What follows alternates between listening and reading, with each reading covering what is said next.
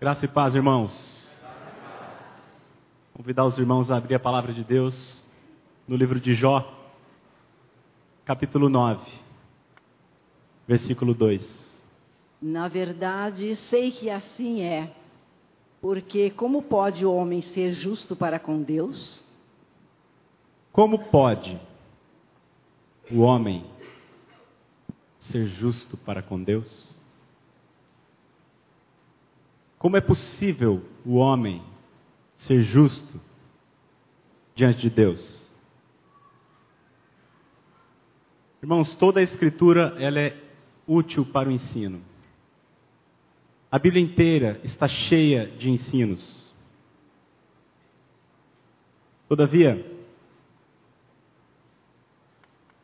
um dos mais importantes, se não for o principal dos ensinos da Bíblia, é a resposta a essa pergunta: Como pode um homem ser justo diante de Deus? A Bíblia inteira fala disso, sobretudo no Novo Testamento. Eu poderia abrir em qualquer livro do Novo Testamento para a gente tentar responder essa pergunta, mas eu optei por uma parábola que Jesus contou. Porque Jesus, sendo Ele próprio o Verbo encarnado, Ele é a própria palavra, Ele tem uma capacidade de explicar as coisas com extrema profundidade, ao mesmo tempo que Ele a transmite com a maior simplicidade que a gente consegue enxergar. Então, o texto base da nossa noite pretende responder essa pergunta que Jó fez há quatro mil anos. Essa pergunta, como pode o homem ser justo para com Deus, é a pergunta mais importante que qualquer ser humano deve saber responder. Não apenas intelectualmente, mas sobretudo no coração. Essa pergunta que Jó fez, como eu falei, há quatro mil anos, ela foi repetida muitas vezes na Bíblia. O jovem rico chegou para Jesus e perguntou: Mestre, o que eu posso fazer para herdar a vida eterna? Foi a mesma pergunta que o carcereiro fez para Paulo lá em Filipos: Que farei eu para que seja salvo? E essa é a pergunta mais importante que você deve fazer. O que, como eu posso ser justo, ou ser considerado justo diante de Deus. E aí, eu gostaria de convidar os irmãos, então, a nós estudarmos esta parábola que Jesus contou, que está no Evangelho de Lucas, capítulo 18, dos versos 9 ao 14. E por meio desse texto, nós pretendemos compreender como é que um homem pode ser justo diante de Deus. Lucas 18, de 9 a 14. Propôs também esta parábola a alguns que confiavam em si mesmos, por se considerarem justos, e desprezavam os outros. Dois homens subiram ao templo com o propósito de orar. Um fariseu e o outro publicano. O fariseu, posto em pé, orava de si para si mesmo, dessa forma: Ó oh Deus, graças te dou, porque não sou como os demais homens, roubadores, injustos e adúlteros, nem ainda como este publicano. Jejuo duas vezes por semana e dou o dízimo de tudo quanto tenho. O publicano, estando em pé, longe, não ousava nem ainda levantar os olhos ao céu, mas batia no peito, dizendo: Ó oh Deus, Ser propício a mim, pecador. Digo-vos que este desceu justificado para casa, e não aquele. Porque todo que se exalta será humilhado, mas o que se humilha será exaltado. Digo-vos que este desceu justificado para sua casa, e não aquele. Vamos orar? Pai, essa é a tua palavra. E essa é a tua igreja. Reconhecemos, Senhor, que sem ti nada podemos fazer. Sendo assim, nós clamamos a ti que o Senhor, pelo poder do teu Espírito, mediante a autoridade que a tua palavra tem, o Senhor edifique a tua igreja nessa noite. Te pedimos, Senhor, que o Senhor edifique os santos, que o Senhor conceda o arrependimento aos que estão em trevas. Essas coisas te pedimos, Senhor, com um único propósito: a glória do teu nome, o conhecimento da beleza e da sublimidade do teu filho Jesus. E é no nome dele que nós oramos. Amém. Irmãos, o verso 14 nos dá claramente o que é o ensino principal da passagem. Digo-vos que este desceu justificado para sua casa e não aquele. Se nós estamos tentando responder a pergunta que Jó fez, como pode o homem ser considerado justo diante de Deus, é nesta parábola que nós temos a resposta. Jesus usou dois personagens, um fariseu e um publicano, para ilustrar o que ele estava tentando ensinar. Todavia, irmãos, não são esses dois personagens que nós temos como o centro do ensino dele. O que nós precisamos entender é que aqui não tem um fariseu e um publicano. Aqui na parábola nós temos um justificado e o outro não. Um que foi justificado para sua casa de uma vez por todas, e o outro que permanece debaixo da ira de Deus. Essas duas classificações, irmãos, os justificados e os que estão debaixo da ira, esses dois tipos de homem abrangem 100% da humanidade. Todos que aqui estão, nesta noite, estão ou justificados ou debaixo da ira. Antes de nós analisarmos linha a linha da parábola, é importante a gente conhecer também o contexto. Quem era o publicano? O publicano, ele, ele era um coletor de impostos, era o cara da receita. Era o cara da receita. Ele, mas ele não era simplesmente o cara da receita. Ele era um cara da receita corrupto. Como é que funciona?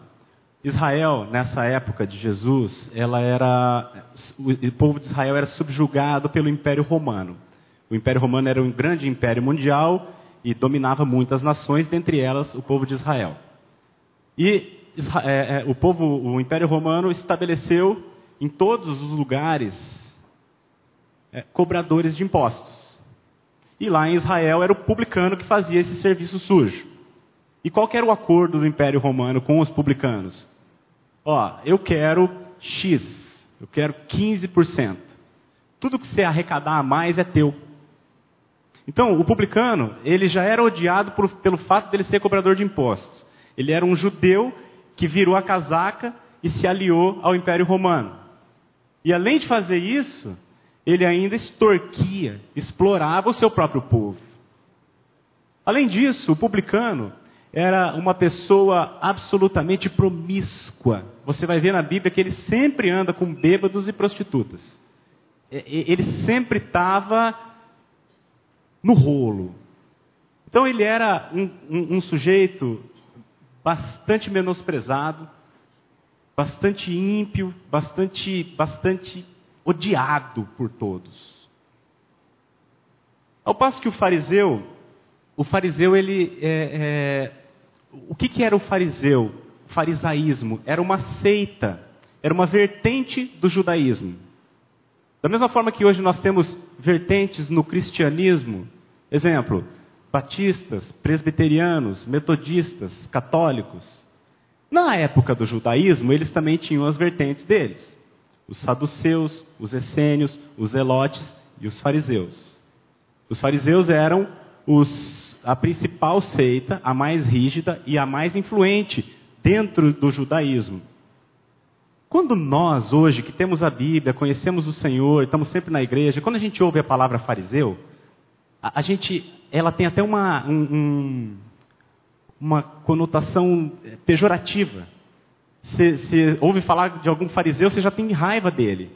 Porque o fariseu é, é o cara, a gente sabe que são os fariseus que conspiravam contra Jesus, foram eles que injustamente o acusaram, o levaram para a cruz. Então, e o Novo Testamento não é nada favorável aos fariseus. De modo que a gente ouve a palavra fariseu, a gente, a gente tem raiva do fariseu, né? Mas irmãos, se nós quisermos ser edificados pela palavra, eu vou fazer um convite aos irmãos para a gente olhar para o fariseu, não com o preconceito que nós temos hoje, mas vamos procurar olhar para o fariseu sob o ponto de vista que ele era enxergado na sua época. Como que a, sociedade, como que as pessoas viam o fariseu na época de Jesus? Eles não, não os viam como a gente os vê hoje. Muito pelo contrário. Eles eram homens de honra. Eram pessoas admiráveis. Pensa num cara legal do teu círculo de amizade, um cara honesto, trabalhador, correto. O fariseu era visto assim pela sociedade, um sujeito admirado. Então, para a gente ser edificado pela palavra, a gente tem que fazer esse exercício de enxergar o fariseu como ele era na época, e não como nós o vemos hoje. A gente sempre ouve falar muita coisa do fariseu, mas tem algumas coisas que passam batido. Por exemplo, eles eram estudantes fervorosos da Bíblia. Não é uma coisa legal? Lia a Bíblia de verdade, estudavam, queriam aprender a Bíblia. Estavam sempre ali. O fariseu que era bom mesmo, ele decorava a Bíblia. Isso é ótimo. Outra coisa, eles condenavam a idolatria. Eles eram rigorosos com relação à idolatria. Isso é ótimo. Muito bom. Eles eram extremamente zelosos pela lei de Deus. Só para vocês terem uma ideia, antes deles beberem qualquer coisa, beber o vinho, a água, eles coavam para não ter o risco de não ter, de ter um mosquito ali, porque a lei de Deus dizia que o mosquito é um animal imundo, então ele coava tudo antes de beber, para não engolir o mosquito. Né? Eles eram quando eles, o fariseu que era fariseu mesmo, na hora dele dar o dízimo, o dízimo hoje não era em dinheiro, era, era o cara colhia lá o trigo dele, as sementes. O fariseu que era fariseu, ele contava as sementes para ele não errar, para ele não dar menos que os 10%. Quando o fariseu ia castigar alguém, segundo a lei de Deus, o máximo que Deus permitia era 40 açoites.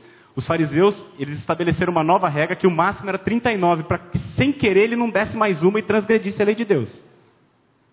Tanto é que Paulo tomou 40 chibatadas menos uma, várias vezes. Então, o fariseu, gente, eles não queriam errar diante de Deus. Eles tinham essa preocupação, esse zelo com Deus. E outra, eles ensinavam coisas excelentes. Afinal de contas, o que eles ensinavam, eles ensinavam a Bíblia.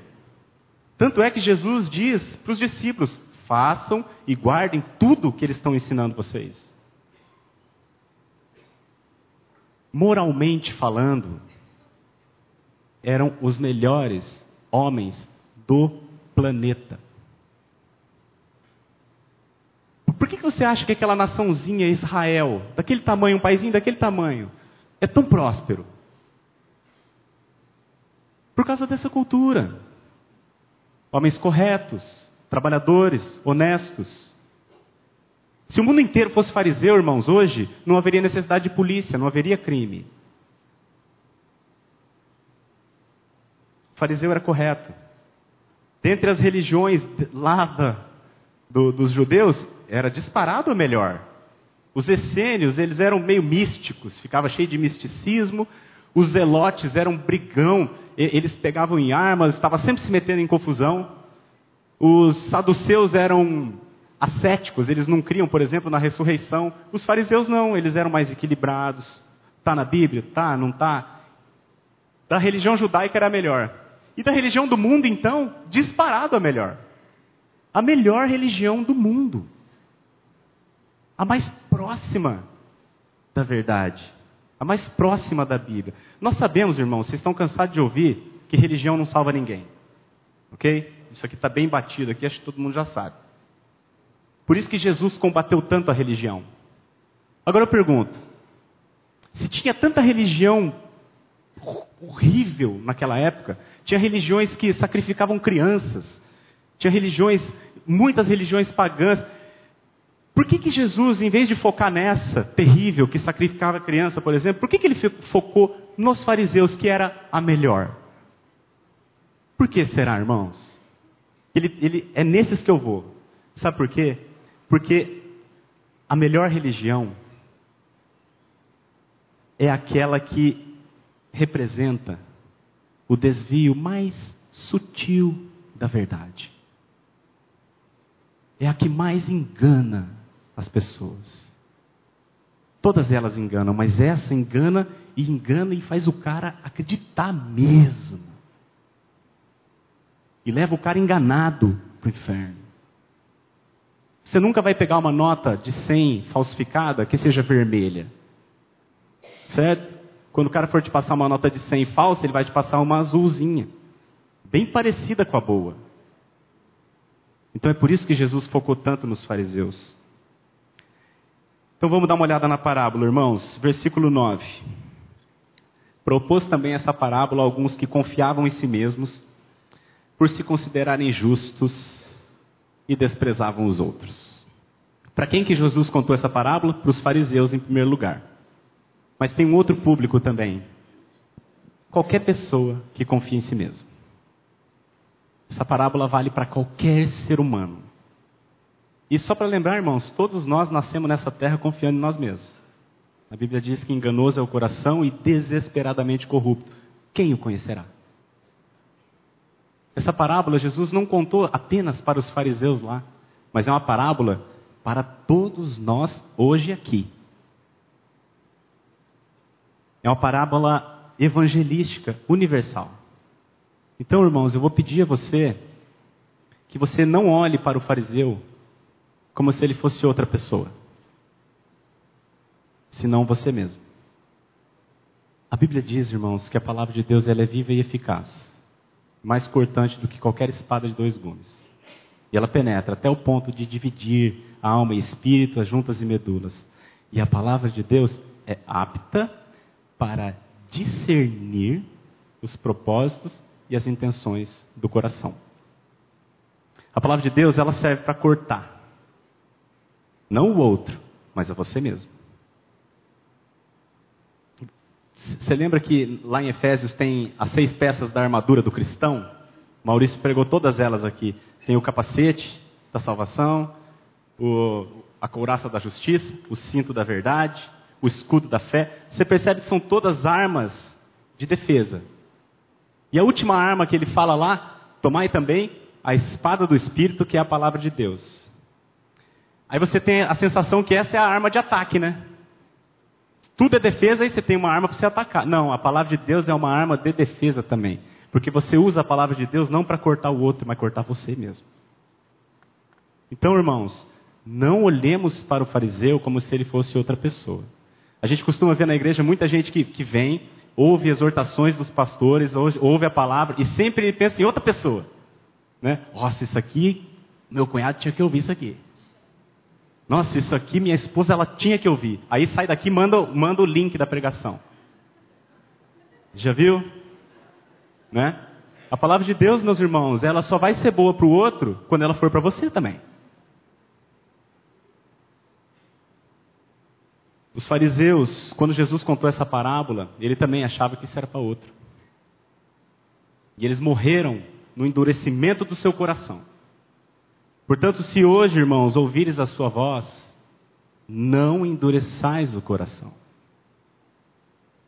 A palavra de Deus ela serve para cortar a nós. Então vamos aprender um pouquinho mais o que, Jesus está ensinando aqui com esta palavra dele. Ele diz ali ainda no verso 9, irmãos, que as pessoas que se consideram justas desprezam os demais. Você ouviu aquela expressão assim, bandido bom é bandido morto? Já ouviu? Todo mundo já ouviu. Sabe quem fala esse tipo de coisa? Pessoas que, por se considerarem justas, desprezam os demais. Ele é bandido, eu não. Ele merece morrer, eu não. Ele vê o cisco no olho do irmão e do outro, mas não vê a trave que está no seu. E aí, no verso 10, o que, que ele diz, irmão? Dois homens subiram ao templo com o propósito de orar. Um fariseu e o outro publicano. Olha só, aqui a gente tem algumas semelhanças.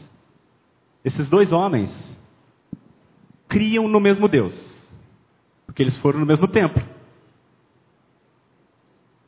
Eles professavam a mesma fé. E ambos oravam. Tinham o hábito de orar, ambos. Mas um deles, irmãos, era fariseu, o outro publicano. Ou melhor, um desceu justificado para casa e o outro não. Da mesma forma hoje, irmãos. Pessoas diferentes frequentam o mesmo templo, têm os mesmos hábitos, professam a mesma fé. Todavia, nós temos aqui os que estão justificados e os que acreditam ser justos diante de Deus. E no 11, a gente lê a oração do fariseu. Pode ler do 11 e o 12, irmã. O fariseu, posto em pé, orava de si para si mesmo, desta forma: Ó Deus, graças te dou, porque não sou como os demais homens, roubadores, injustos e adúlteros, nem ainda como este publicano. Jejuo duas vezes por semana e dou o dízimo de tudo quanto tenho. Posto em pé era o hábito normal deles orarem. Na época eles oravam assim, posto em pé. Tanto é que o publicano também orou assim, em pé. Agora, ele orava de si para si. Aqui, irmãos, tem duas formas de interpretar. Tem duas formas de ver essa expressão, orava de si para si. Uma delas é, pode ser aquela que é mais conhecida, que o cara estava orando alto lá em voz, falando para todo mundo ouvir, ele orava de si para si mesmo para alimentar o seu ego. Não está errado. Todavia, eu tenho a tendência de crer diferente. No meu entendimento, ele estava orando aqui como Ana orou, pedindo Samuel. Orar de si para si, ela, ele estava orando baixinho. Sabe quando você ora quietinho, falando ali? No meu entendimento, irmãos, ele estava bem quietinho, orando, é, falando essas coisas a Deus, não por maldade, mas por ignorância. Jesus aqui não está condenando a hipocrisia do fariseu, ele está condenando a cegueira dele. Ele estava falando do que estava cheio o seu coração. Ele estava orando a Deus agradecendo. Obrigado, Senhor. Porque eu sou assim, bom. Muito obrigado. Tudo isso vem do Senhor, eu sou bom mesmo. Não sou como ele. Ele estava falando do que estava cheio o seu coração cheio de engano. Porque enganoso é o coração e desesperadamente corrupto.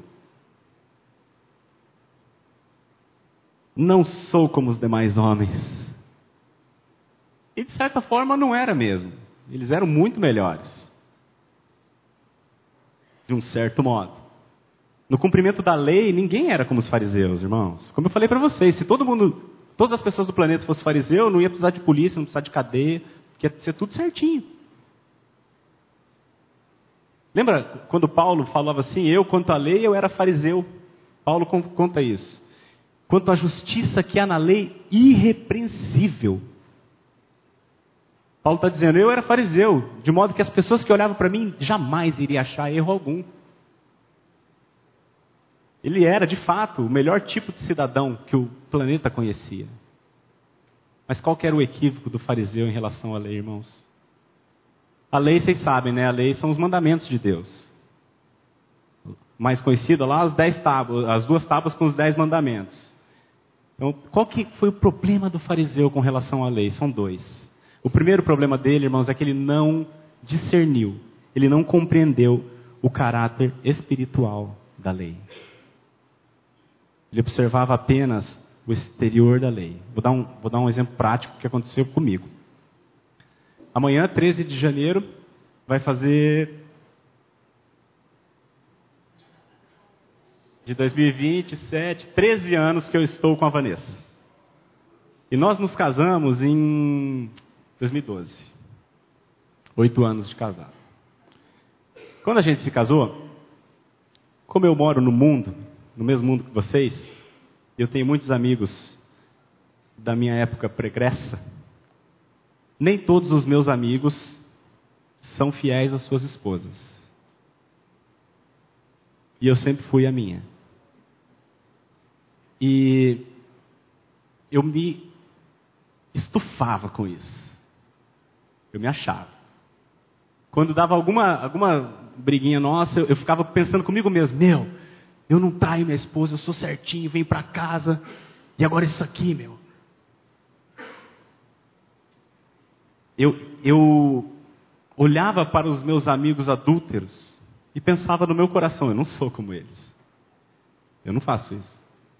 Até que um dia, irmãos, pela graça de Deus, eu estava lendo a Bíblia. E eu li Mateus capítulo 5, versículo 27 e 28.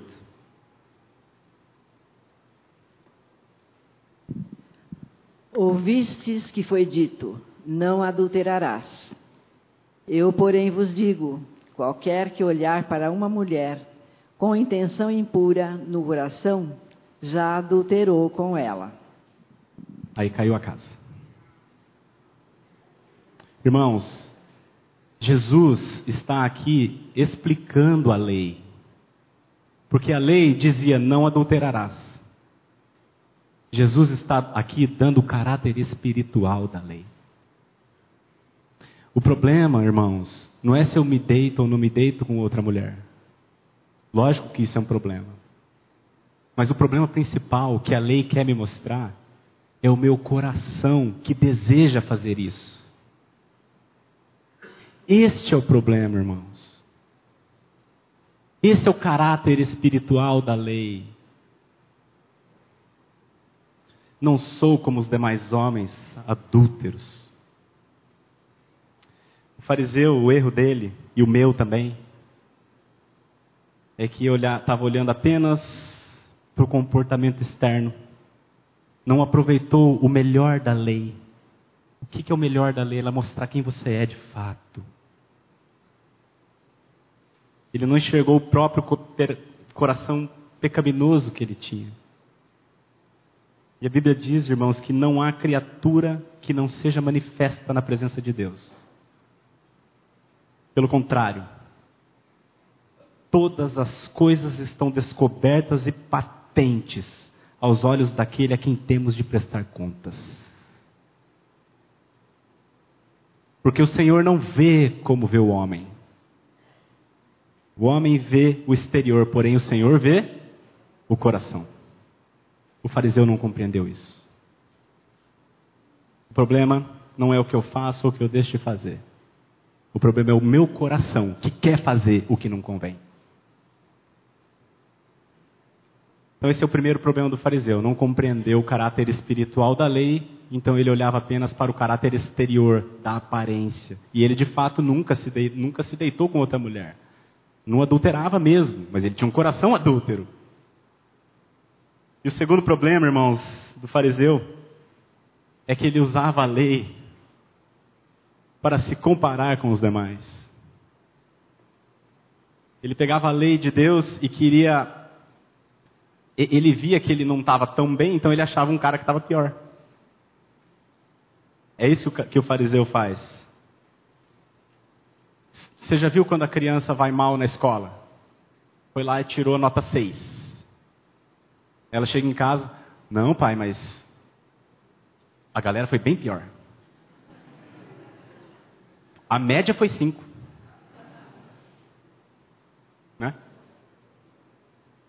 Ele usa o fracasso do outro para, para quê? Para se justificar diante do Pai. Vamos dar uma olhada em Romanos 3, 19 e 20. Ora, sabemos que tudo o que a lei diz, aos que vivem na lei o diz, para que se cale toda a boca e todo mundo seja culpável perante Deus. Visto que ninguém será justificado diante dele por obras, por obras da lei, em razão de que pela lei vem o pleno conhecimento do pecado. Para que serve a lei, irmãos? Para que serve a lei? Trazer conhecimento do pecado. A lei serve para mostrar a tua inadequação e a minha. Jamais serve para te exaltar, mas para te humilhar. O que que fariseu fazia? Ele tirava nota 7 lá na prova de Deus, veio a prova da lei, 10 mandamentos, tirou 7 lá. Ele achava o publicano que tirou 2 e estava se justificando, estou melhor. O que ele não sabia, irmãos, é que a santidade do nosso Deus exige nenhuma nota menor que 10. Sede santos, porque eu sou santo. Jesus diz assim: sede vós perfeitos, como vosso Pai celeste é perfeito. Não existe nota 9 para Deus. Ou é 10, ou é zero, irmãos. Quer ver? Tiago capítulo 2, versículo 10. O que, que diz? Pois qualquer que guarda toda a lei, mas tropeça em um só ponto, se torna culpado de todos. Compreenderam? Qualquer que guarda toda a lei, mas tropeçou em um, é culpado de todos. Sabe o que está dizendo aqui? Que nota 9 é igual a zero. Sabe o que está dizendo aqui, irmãos? Que a mesma punição que Adolf Hitler merece por ter feito tudo que ele fez, eu e você merecemos pelo primeiro pecadinho que você cometeu. Nossa, mas Deus é mau, hein? Deus é severo, hein? Não, meus irmãos, Deus é justo. Deus é santo. A santidade dele exige nada mais, nada menos do que dez. Tem um pregador que eu gosto muito, chamado Paul Washer. Ele foi chamado para dar uma, uma palestra, participar de uma, uma mesa redonda, de um encontro de ateus e agnósticos. E aí chamaram ele como cristão para ele dar palestra na universidade. Aí ele foi orando, pedindo a Deus uma palavra. Ele chegou àquele, àquele universidade, cheio de gente assim. Ele falou o seguinte: Ó, o que eu vou falar para vocês aqui é a coisa mais séria que vocês vão ouvir na vida de vocês. É tão séria que se alguém quiser ir embora agora, eu espero, pode sair antes de eu falar. Aí ele cativou a galera. Tá bom, vocês não querem sair, então eu vou falar. Ele falou assim: Deus é bom. Eles disseram assim: e daí, cara? E daí que você não é? O que você acha, irmãos, que um Deus que é bom e justo, o que você acha que ele tem que fazer com quem não é? A sua justa ira.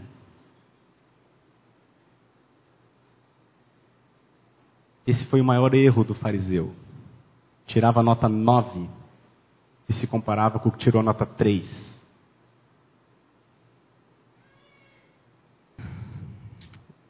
Eu estava preparando esse estudo, irmãos, e lá perto de casa tem um comerciante que eu sou muito amigo, sempre passo lá no comércio dele. O nome dele é Josué, nome bíblico. Aí eu estava com os meus três filhos e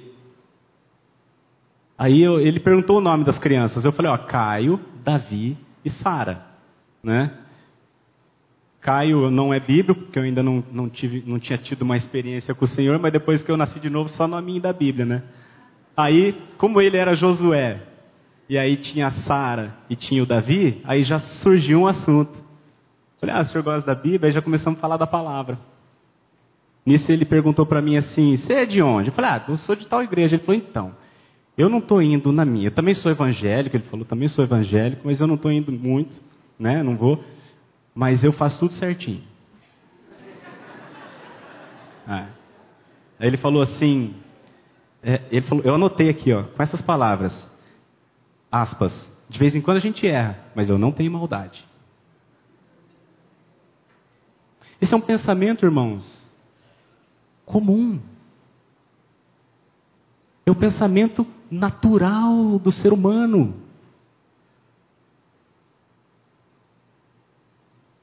É assim que o coração enganoso pensa. Ninguém, irmãos, tem dificuldade de reconhecer que, que peca. Né? De vez em quando a gente erra, mas eu não tenho maldade. A dificuldade do ser humano, irmãos, é compreender o quão grave é o pecadinho seu diante de um Deus que é santo. Aí que está o problema. É por isso que Jesus escolheu justamente os fariseus. Porque os fariseus acreditavam do fundo do coração, eles sabiam que eles tinham pecado, mas todas as outras coisas legais que eles tinham feito, pô, dá uma aliviada. Não, irmãos, não dá. Se algum dia você, não sei, se algum dia você já contou uma mentira, não sei. Nesse dia, irmãos, por causa desse pecado, você merece, sabe o que? O inferno. Você merece, sabe o que? Sofrer como Jesus sofreu na cruz. Porque a ira de Deus contra o pecado é aquilo que ele fez na cruz.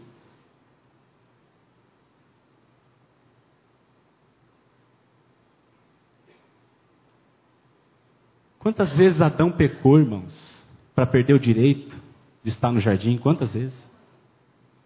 Uma vez. E qual foi o pecado dele, irmãos? Comeu uma fruta.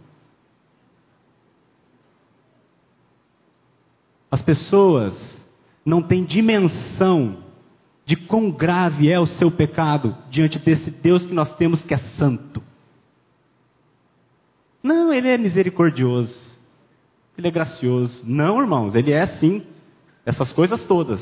Mas, sobretudo, ele é justo. Um único pecado, um único, é suficiente para condenar o homem ao fogo eterno. E aí, por isso que Jesus diz que se a nossa justiça não sobrepujar, não for muito, mas muito, mas muito maior que é daquele fariseu que era o melhor cidadão do mundo, jamais vocês verão o reino de Deus. Quando ele disse isso, os discípulos perguntaram assim: mas então, sendo assim, quem pode ser salvo?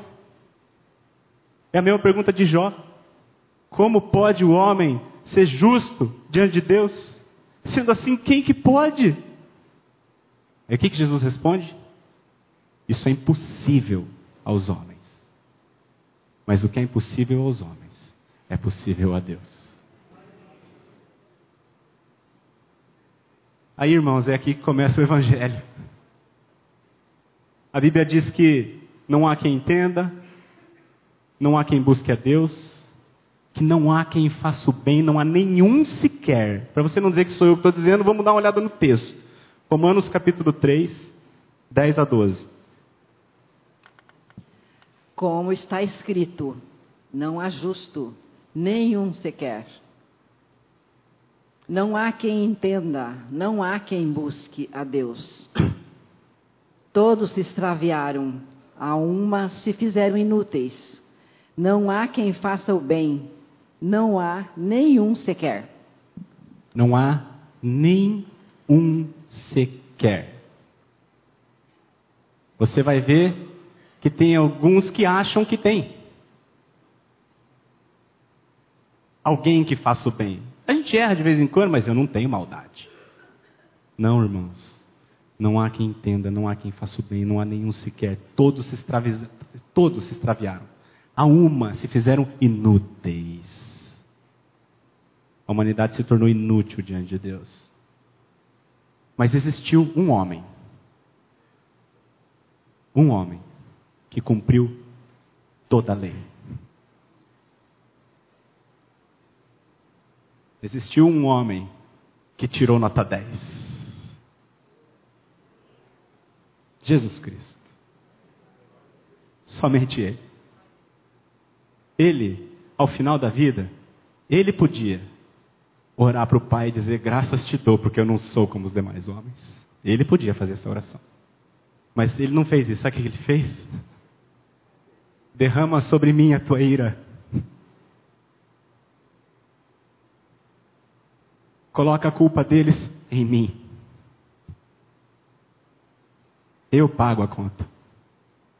Eu vivi uma vida justa e a minha justiça eu dou para eles. Irmãos, a Bíblia diz que aquele que não conheceu pecado, Deus o fez pecado por nós, para que nele fôssemos feitos justiça de Deus.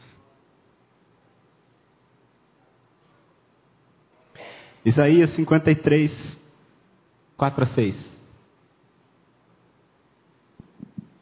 Certamente Ele tomou sobre si as nossas enfermidades e as nossas dores levou sobre si, e nós o reputávamos por aflito, ferido de Deus e oprimido. Mas ele foi transpassado pelas nossas transgressões e moído pelas nossas iniquidades. O castigo que nos traz a paz estava sobre ele, e pelas suas pisaduras fomos sarados. Todos nós andávamos desgarrados como ovelhas, cada um se desviava pelo caminho mas o Senhor fez cair sobre ele a iniquidade de nós todos.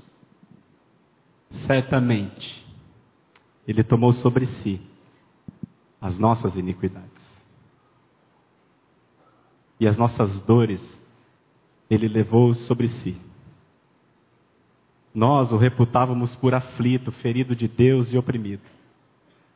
Mas ele foi traspassado pelas nossas transgressões e ele foi moído pelas nossas iniquidades. O castigo que nos traz a paz estava sobre ele. E pelas suas pisaduras, pelo seu sofrimento, pelo que ele fez, nós fomos sarados. Todos nós andávamos desgarrados como ovelhas, como aquele fariseu que acreditava que é bom. Como o seu Josué, que acha que erra de vez em quando, mas que não tem maldade. Mas o Senhor fez cair sobre ele o santo, o nota 10, a iniquidade de nós todos.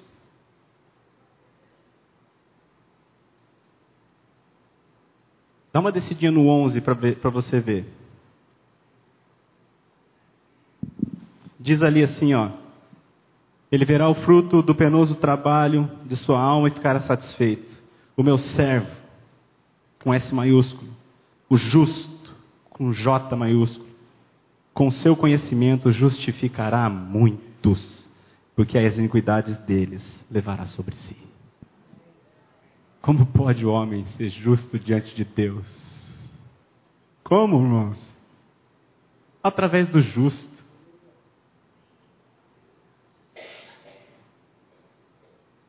Aquele que não conheceu o pecado, Deus o fez pecado por nós.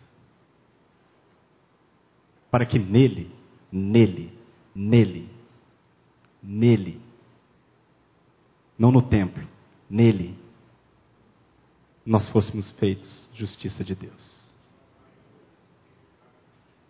Gálatas 3,13 Cristo nos resgatou da maldição da lei, fazendo-se Ele próprio maldição em nosso lugar. Porque está escrito: Maldito todo aquele que for pendurado em madeira. A lei não serve para você usar a lei e te comparar com outro para te exaltar. Não, a lei serve para te amaldiçoar.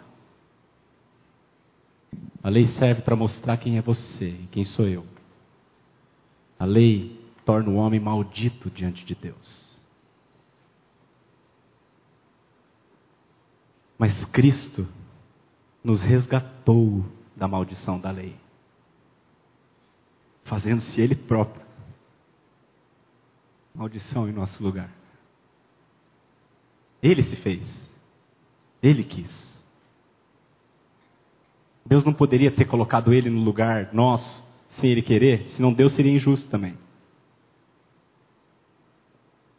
Mas como ele quis, ele chamou para si, por amor a você. Então Deus é justo e o justificador de todo aquele que tem fé no Filho de Deus. E aí a gente termina o finalzinho da parábola com a oração do publicano.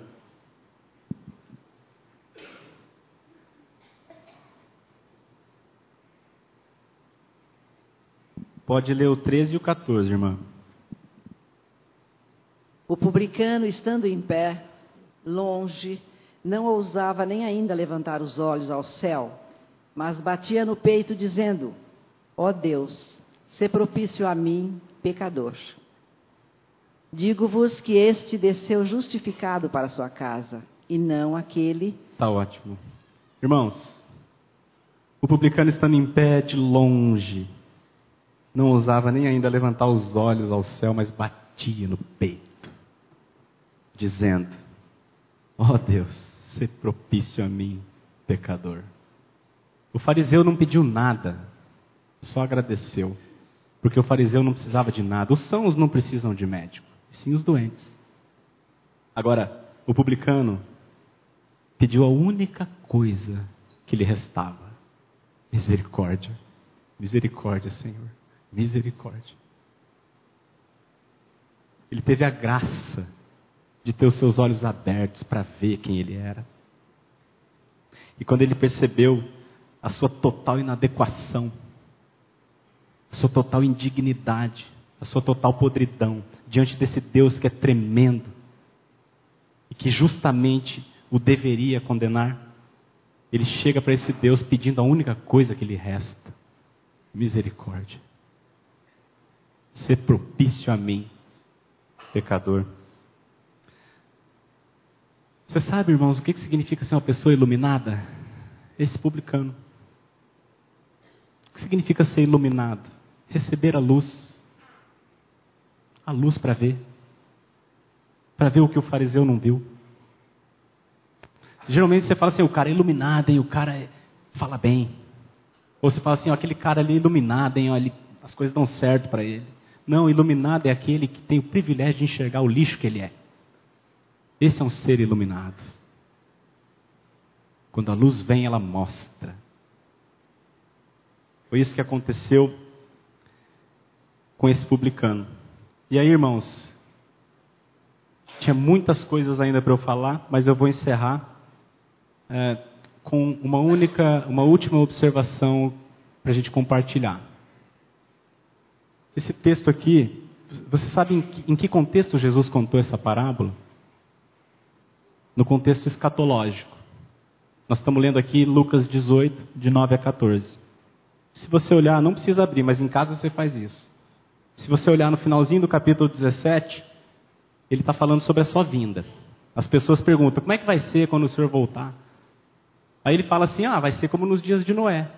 As pessoas comiam, bebiam, casavam, davam-se em casamento, até o dia em que Noé entrou na arca, veio o dilúvio e acabou com todo mundo. Vai ser também como nos dias de Ló, que as pessoas compravam, vendiam, edificavam, construíam, casavam, comiam, bebiam, vida normal.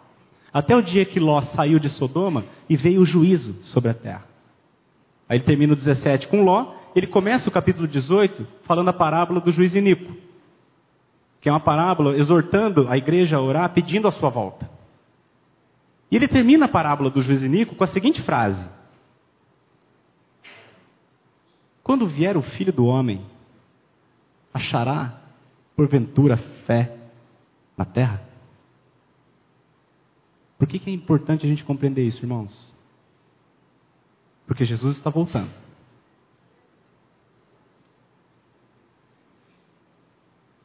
E ele está dizendo que quando ele voltar, ele quase não vai ver fé. Ele está dizendo aqui para nós que quando ele voltar, ele vai encontrar um monte, mas um monte de fariseu pouquíssimos publicanos. As igrejas nunca estiveram tão lotadas. O cristianismo nunca bombou tanto no Brasil. Contudo, quando vier o filho do homem, achará porventura fé na terra? Ele vai encontrar aqui dentro pessoas que de fato se arrependeram. Ele vai encontrar pessoas que bateram no peito, reconhecendo que são indignos. Ou ele vai encontrar um monte de gente que acha que é bom, porque o outro é pior. É uma exortação, irmãos. Porque essa é, é isso que vai acontecer quando ele voltar pouquíssimos com fé. Você já se arrependeu como publicano? Essa é uma pergunta séria, irmãos. Ou é apenas um frequentador do templo, como era o fariseu? Lembra o seguinte: o fariseu frequentava o templo, dava o dízimo, orava, jejuava lia a Bíblia. Era bom. Eu digo-vos que este, não aquele, desceu justificado para casa. Frequentar templo, irmão, não muda nada. Dar o dízimo não muda nada a tua posição diante de Deus. Cantar louvor, nada vai te tornar justo diante de Deus, a não ser a pessoa de Jesus Cristo.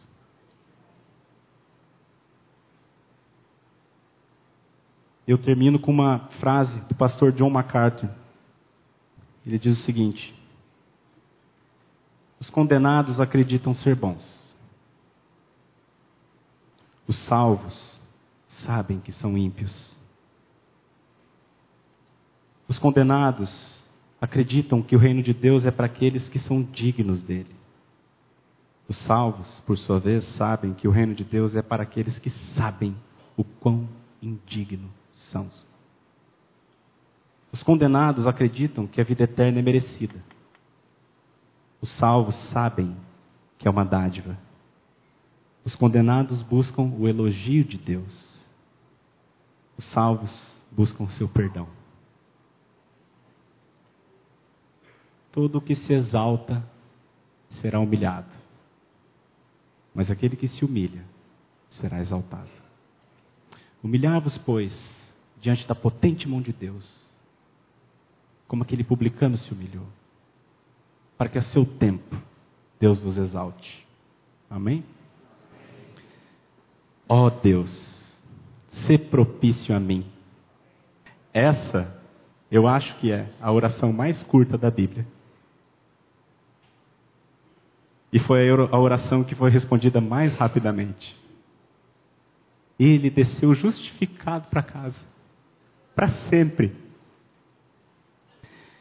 E eu garanto, irmãos, garanto a vocês, mediante a autoridade das Escrituras, que todo aquele que orar, como esse publicano orou, com a mesma disposição no espírito, o mesmo discernimento no coração, Todo aquele que orar assim receberá, pela graça, a mesma justificação que o publicano recebeu. Como pode o homem ser justo diante de Deus? Mediante a fé no nosso Senhor Jesus, o nosso Salvador. Amém? Louvado seja o nosso Deus. Louvado seja o nosso Salvador.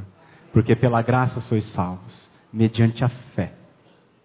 Mediante a fé mediante a fé. E isso não vem de vós, é um dom de Deus. Não vem das obras para que ninguém se glorie como aquele fariseu. Pois nós somos feitura dele, criados em Cristo Jesus para as boas obras, as quais Deus de antemão preparou para que andássemos nelas. Vamos orar, irmãos? Pai, graças te damos, Senhor, pela tua lei, que é santa. Pela tua lei, Pai, que nos mostra que nós somos exatamente iguais aos demais homens, injustos, roubadores, adúlteros. Somos exatamente como qualquer outra pessoa que nasceu nessa terra, Pai, pecadores. Te damos graças também, Senhor, porque a tua lei, ela nos humilha e ela nos serve de guia para nos conduzir a Cristo o homem perfeito, que cumpriu toda a lei em nosso lugar e de maneira amorosa pagou a conta que era devida por nós e aceitou receber, Senhor, sobre o seu próprio corpo naquele madeiro toda a ira que o Senhor tem contra o pecado, para que por meio das suas pisaduras nós fôssemos sarados. Te agradecemos por isso, Senhor, por tão grande salvação, porque o Senhor foi propício a nós. O Senhor escolheu nos salvar. O Senhor não tinha nenhum motivo para vir fazer isso, mas o Senhor nos fez porque o Senhor nos amou. Nós te rendemos graças e te agradecemos e também te pedimos, Senhor, que o Senhor, por meio da tua palavra, convença cada coração aqui. Se tem aqui, porventura, Pai, alguém que ainda confia em si mesmo, em nome de Jesus, nós te pedimos que o Senhor traga luz a essa pessoa. Que o Senhor transforme essa pessoa num ser iluminado, num ser que vê o coração, um ser que compreende a indignidade e que ao mesmo tempo o Senhor consiga olhar para o Senhor Jesus Cristo, o qual nos imputou a justiça que é dele. Nós te pedimos tudo isso, Senhor, para que a tua igreja cresça e o teu nome granjeie glória entre nós. E é no nome de Jesus que nós oramos. Amém.